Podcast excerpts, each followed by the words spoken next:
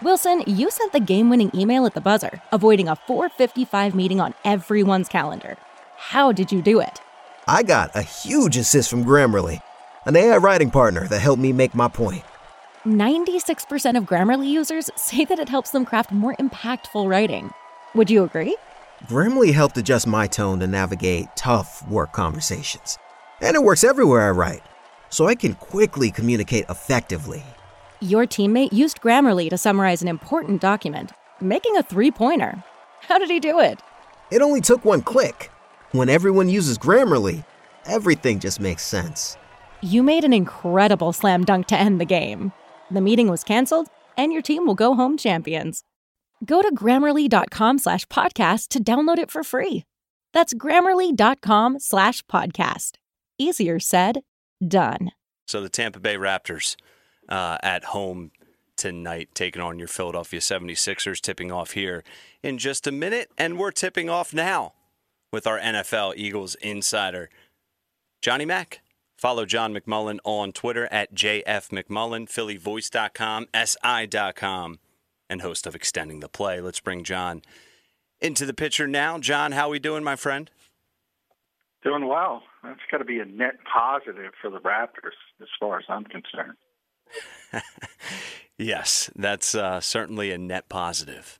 Um, and thank you for commenting on my tweet because I was wrong there. And just for the listeners, I put out that uh, you know the Sixers haven't won a road game against Toronto since 2012, but that's a regular season road game. Yeah, you could argue the playoffs are more important.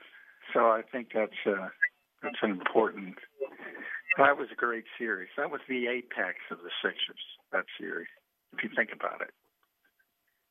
It really was. I mean, that team. Uh, listen, you know what could have been if that quadruple doink didn't go didn't go Toronto's way, Kawhi Leonard's yeah, how, way. How many doinks was that in a game seven? Was that quadruple doink? I think it was at least four. It might have even been five. Yeah, that's a tough. That's a tough way to lose game seven. Uh, but you know, think about how close they were to the Eastern Conference Final. But then again, they were close to the Eastern Conference Finals the one year where um, Derrick Rose got hurt, uh, Noah got hurt when Chicago was really good, but nobody took that seriously. I, I don't know why people didn't take that seriously. It's not their fault. Guys got hurt. Well, I was actually I was at the game in Philly, although they weren't they weren't the higher seed, so I don't think they clinched when I was there. But I was at one of those games in Philly against that Chicago Bulls team. But wasn't that a first round playoff series, John? Yeah, that was the first round, but ultimately they got to, I believe, game seven against a really good Boston team. And um, uh, Lavoy Allen, of all people, was giving Kevin Garnett headaches. Remember Lavoy Allen? Wow. Yep. That uh, goes to show where that the state of that team was that year. I mean, yeah, they had like Spencer Hawes, right? That team was a joke. He was he he was great in that series. He was great. He was. It was pretty amazing. I always remember Lavoy because his nickname on Twitter, his his Twitter handle, not his nickname, was Broad Street Bully something. And he was the only guy. You know, Kevin Garnett, a big part of his game was intimidating people. And he was a rookie, so he didn't know any better. And he wasn't intimidated. It's pretty amazing to watch. Yeah, that was listen. That was a hell of a series. Uh, very entertaining, and then you know, like you said, the quadruple doink. And now let's fast forward to this year. We'll see what the Sixers are able to do playoff wise, and they're tipping off right one, now. One more Sixers note. Please. I know we got to get to the Eagles, but Tobias Harris has got to be an All Star before Ben Simmons. I'm sorry. Before Ben. I said before That's- before Ben, John. That's uh, you know, I, I don't disagree that Tobias is deserving, but I don't know ahead of Ben Simmons. If there's only two All Stars on the Sixers, Tobias has got to be number two. That's Listen, my opinion. Hey, I mean, This season.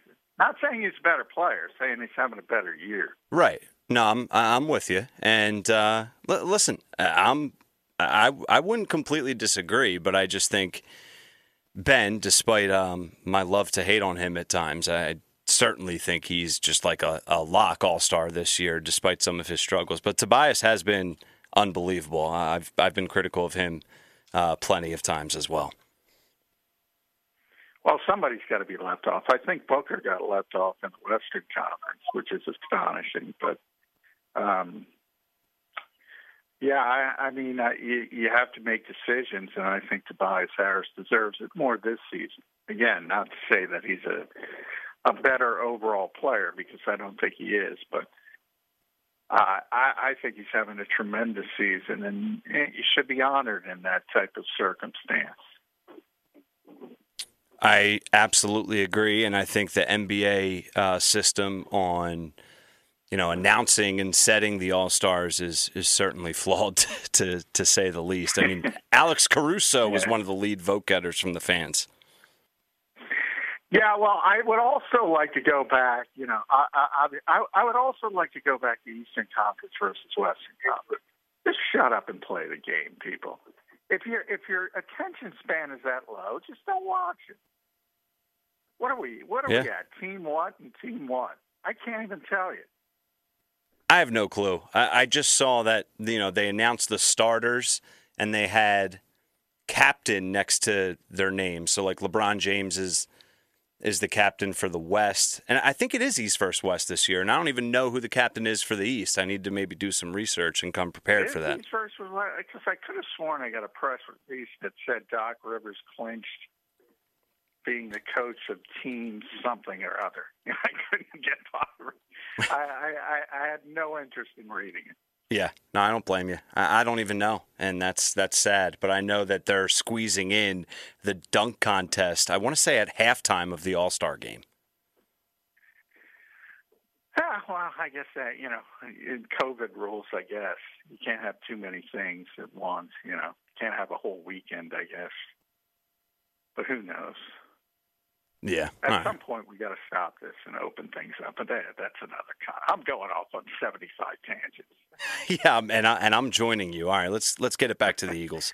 Um, so where where where should we start tonight, John? I mean, I I saw Tim McManus post an article um, about you know things that we've you and I have talked about already uh, at great lengths. It was posted very early this morning on ESPN.com, just talking about the youth of Nick Sirianni's coaching staff. Uh, if you want to go that direction, if you want to update us on any of your new articles on Philly Voice or SI. Yeah, I mean, I, I well, me personally, we we have talked about the youth on the coaching staff pretty extensively, um, and and I wrote about that on on on Philly Voice, I think last week. But uh, you know, I think the most interesting thing that happened over the past 24 hours is Chris Long having Malcolm Jenkins on his podcast, and the two of them kind of took you inside the Eagles locker room. And you know, I'm glad Chris got Malcolm on because he bas- those two basically confirmed everything I've been telling people for years, and and it's good to get it on the record from those guys. And that, and Chris obviously using colorful language, saying uh, Carson Wentz isn't in a you know what, um, uh, but he he has you know he's a little bit of an introvert. He has a, a little bit of a problem um, on in I think in one on ones with people and reaching out to people and you know I, I, I always have tried to express to people think about it like your own life and there's some people you probably know that are extroverts and they you know they're the life of the party and they walk into a room and they make friends easily and all that kind of nonsense and I you know, from the Eagles standpoint, I always say that's Brandon Graham. That's that's Brandon Graham. Everybody likes him, lights up the room. That's the type of person he is. And there's other people that are introverts and understated. And Carson's an introvert. And a lot of people take that the wrong way. Problem is, that position by definition demands leadership. And it's tough to be a leader when you're that much of an introvert. And those guys kind of explained it great, and I'm I'm glad Chris did the podcast. I'm glad he had Malcolm on because let's face it, those two those two guys were two of the biggest leaders in that locker room. You could argue that Malcolm was the leader in that locker room, and, and they kind of took you back to 2017. And Carson was a young player, and part of what they said is because they they had people in that locker room, and it, it wasn't only Malcolm and and Chris Long, but even Torrey Smith and players like that. He didn't need to be a leader because they had so many strong personalities. And then as he got older and as a more of a veteran player, he didn't turn it around. He was sort of the same guy, and that rubs people the wrong way, and it shouldn't necessarily. But that's kind of what happened as far as the personality goes. Yeah, and and just to go off my life experience, like you said, in general, just apply this to to your day to day life. Like, if you're an introvert and you're in a leadership type of position at work, and your team, so to speak, whether it's literally or just in the office, starts to question the direction of the company and the business and they're yeah. looking at you and you don't have the answers and you're not the same leader you were, you know, last last month or in the summer, whatever it is, it, it's it's it just picks up so much steam indirectly. Like it, it says so much without saying anything. Yeah, and it it it, it doesn't necessarily uh, it's not necessarily right, and I, I think that's sort of the unfair part of this.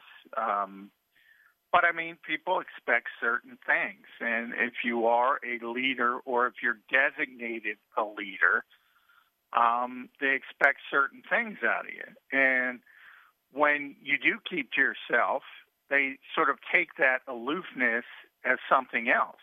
And they take it as being a you know what. And it's not necessarily that, it's more of a guy who's uncomfortable uh, doing that type of thing. And you know what they both said is he he's a good guy, and that's what I've kind of said on this show. He is a good guy, but he just rubs people the wrong way because of the personality. And I, I don't know how you fix that because anybody who is an introvert or or in the in the other end of the spectrum, anyone who's an extrovert, it's really difficult to just turn that off or you know, turn the other end on. I, I you know, it's almost impossible. And you know, we've talked about people, Brandon Brooks uh, with his anxiety problem. I, I mean, this these are things. These are the real world issues. I always talk about in NFL locker rooms that fans just don't think about. They don't care. It's a video game. It's uh, they don't they don't think that's a part of it for whatever reason. And I really can't explain that aspect of it because, hey, sometimes, you know, and I always joke, sometimes you have bad days, whatever, you get in a fight with your your wife or your girlfriend or you um you know something goes wrong in your personal life it could be just a little bit of road rage on the way to work it ruins your day whatever. Um there's a lot of stuff that goes on. And that's why I always try to circle back and tell people to think about things in your own life. And that's what I'm writing for Philly Voice on Thursday is, uh, you know, and I'll use you as an example here, Ryan. Now think about the last 65 people you've had an interaction with. Now, if I went up to all 65 of those people, would every single one of them like you? Absolutely not. and that's that is an NFL locker room, 53 plus 12 in a non-pandemic season. Plus, you have a few more in injured reserve, so it's actually even higher than that. I, I mean, it's common sense. Everybody doesn't like everybody, unless you're Brandon Graham. Everybody likes Brandon. right, or John McMullen. Um, That's far from true. yeah. So it's interesting you say that, and, and I agree with you a thousand percent. And we talk about that all the time. I've brought it up in the past. There's 53 grown men. It's from all over, different backgrounds, different cultures, different families, everything, raised on different beliefs. Not everyone's going to be holding hands and, you know, singing kumbaya, but, you know, in a city like Philadelphia, should should the quarterback's personality and character traits come up in discussion before you draft them or acquire them or trade for them because you know and look at the Wentz situation. This is a tough city to play in. You have to have, in my mind, the right character traits to be successful.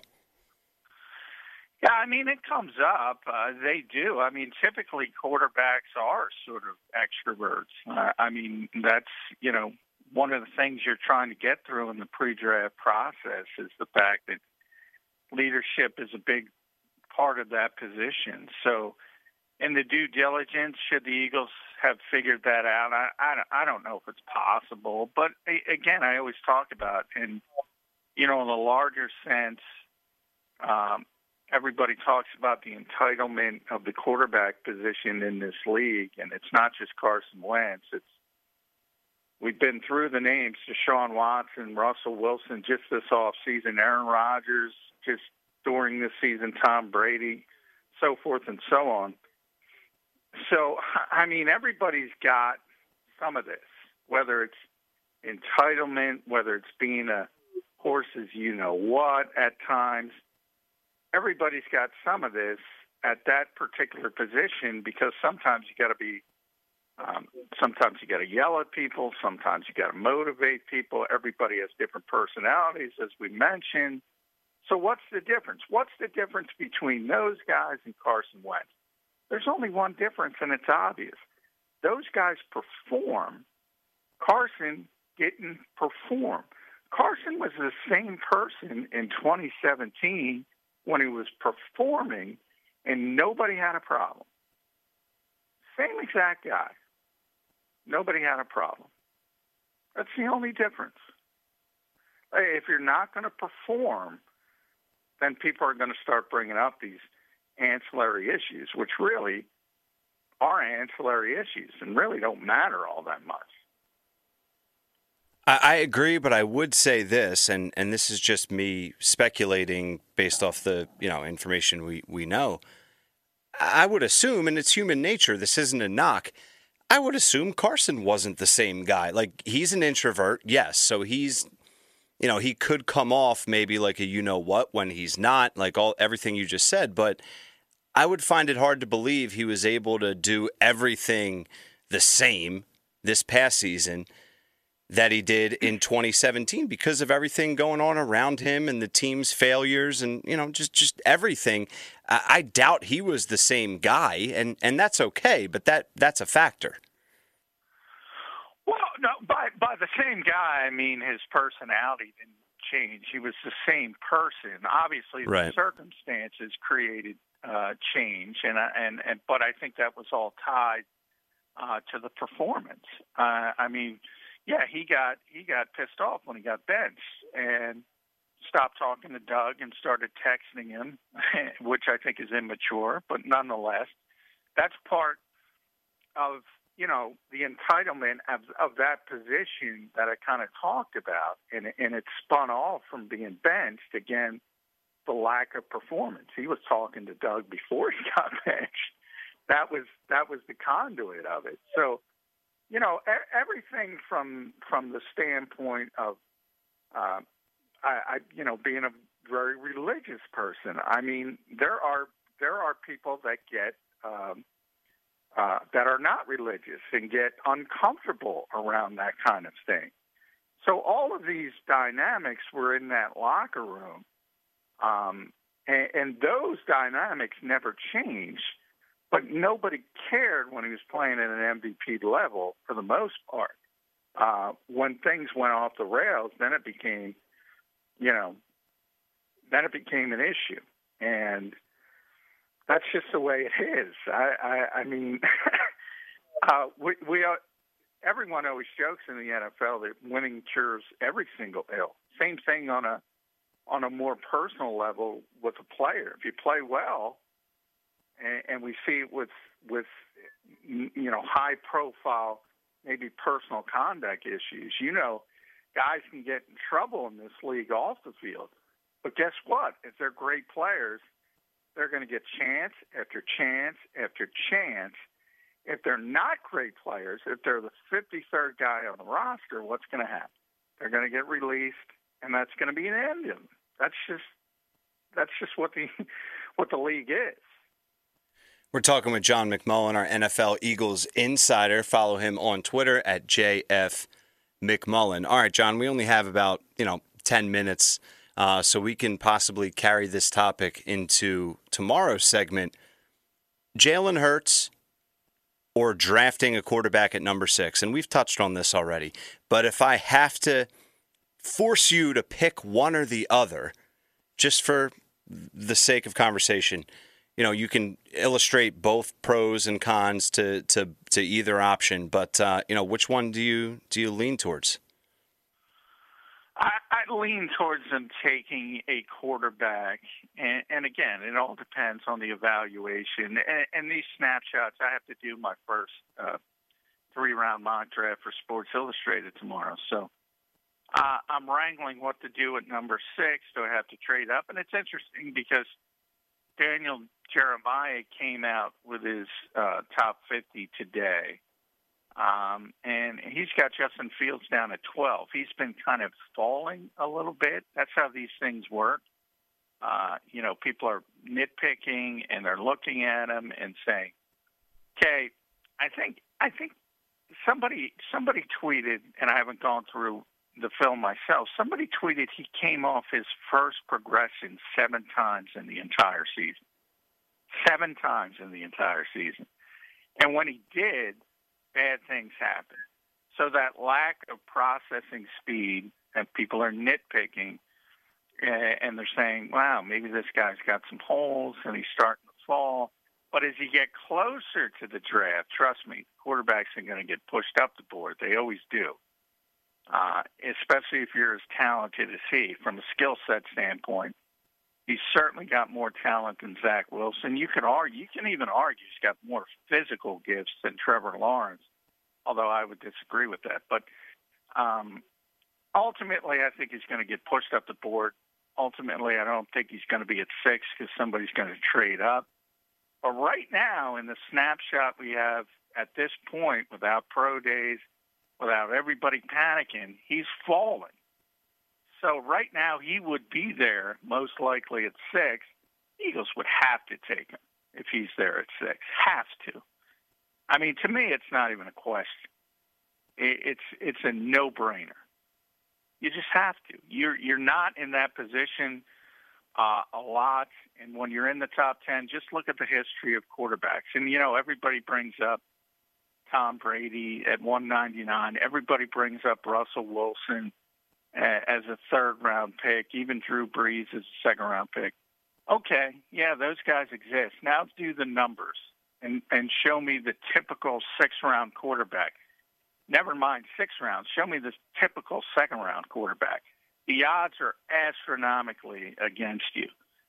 The the easiest way to get a great quarterback in this league is to be in the top ten. So if he's there, you got to take him. And when you say he's only gone off his first progression seven times, I mean, can't you can't you respond with, "Well, the team was that good." Like, you know, that guy was open. Well, it is, but people hold that against you. People, for instance, even Mac Jones is a better example of that. People hold that against Mac Jones because Mac Jones's numbers are unbelievable. I mean, they're phenomenal. Uh, but they look at what he had at Alabama and they say, well, what does it really mean? Because he's throwing to wide open receivers. They're beating. They're so much better than their opponents. What does it really mean? So that's the difficulty in sort of, you know, trying to, you know, in scouting. I mean, you're trying to project, and that just doesn't exist in the NFL. There are no Alabamas. There are, are no Ohio States. Even the great teams um, you don't have those huge open windows in the NFL. And that's why you have to sort of project these players forward. And that's why it's more difficult than people think it is.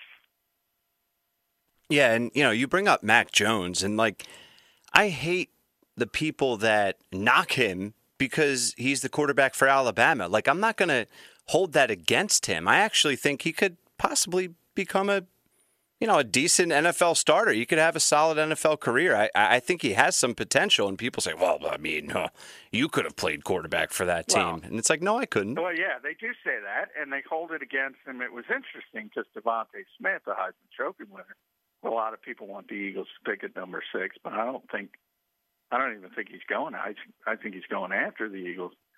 Um, somebody asked him who's better, Tua or or Mac Jones, and and you know, Tua was in the conversation to be a number one overall pick before he got hurt, and still ended up as a very, very high pick. And he he said Mac Jones, and and wasn't even debating it. Uh, so I I mean, there's an example, and and by by the way, and I, I talked about this process with Fields. He's been you know, taken some hits a little bit recently. It's been the opposite for Mac Jones. He seems to be going up the board. And people are starting to think he's going to go a lot earlier than expected. And you're going to have this back and forth as we get closer and closer. And ultimately, as I said, I think Fields is going to go probably top top three or four. Somebody's going to trade up to get him.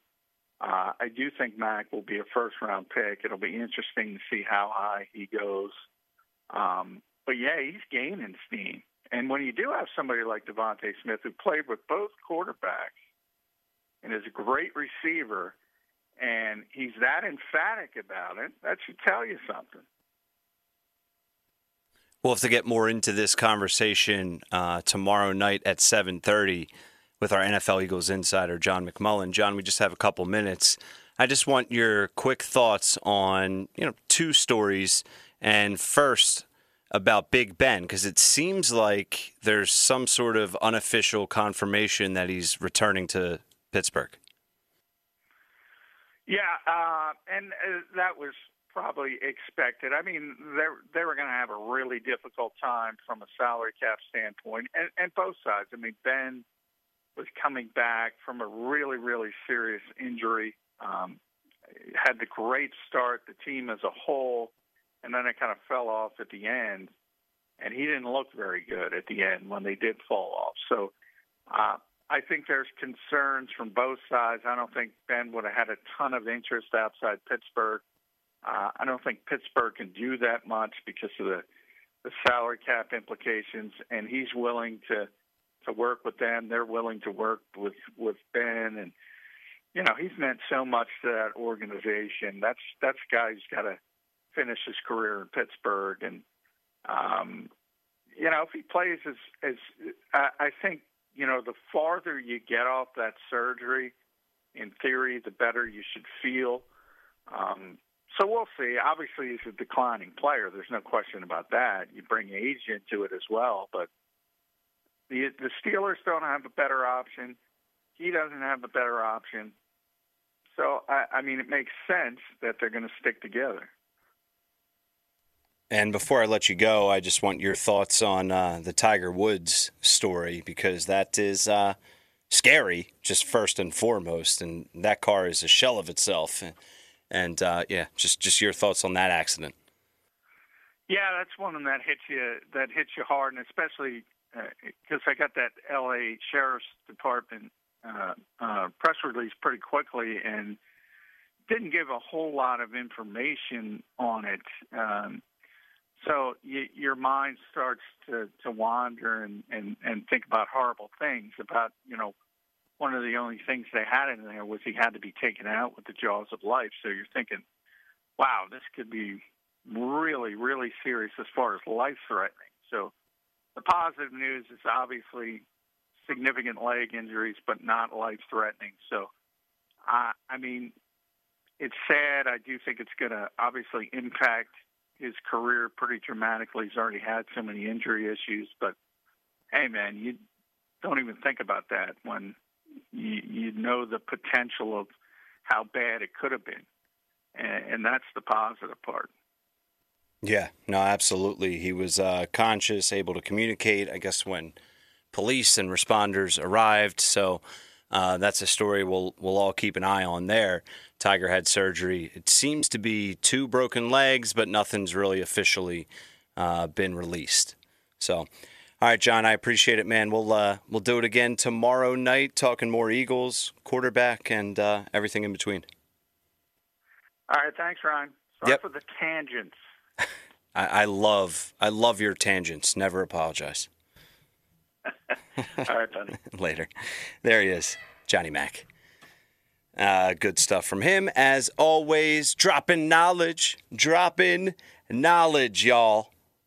BetMGM has an unreal deal for sports fans in Virginia. Turn $5 into $150 instantly when you place your first wager at BetMGM. Simply download the BetMGM app and sign up using code Champion150. Then, place a $5 wager on any sport. You'll receive $150 in bonus bets, regardless of your wager's outcome. And if you think the fun stops there, the King of Sportsbooks has plenty of surprises in store. Check out daily promotions, same game parlays, live bets, and so much more. Download the app in Virginia today and get $150 in bonus bets instantly from your first wager. Only at BetMGM. BetMGM and GameSense remind you to play responsibly. See BetMGM.com for terms. 21 plus only, Virginia only. New customer offer, subject to eligibility requirements. Rewards are non withdrawable bonus bets that expire in seven days. Please gamble responsibly. Gambling problem? Call 1 800 Gambler. Promotional offer not available in Washington, D.C. Say goodbye to your credit card rewards. Greedy corporate mega stores, led by Walmart and Target, are pushing for a law in Congress to take away your hard earned cash back and travel points to line their pockets. The Durbin Marshall credit card bill would enact harmful credit card routing mandates that would end credit card rewards as we know it. If you love your credit card rewards, tell your lawmakers hands off my rewards. Tell them to oppose the Durbin Marshall credit card bill.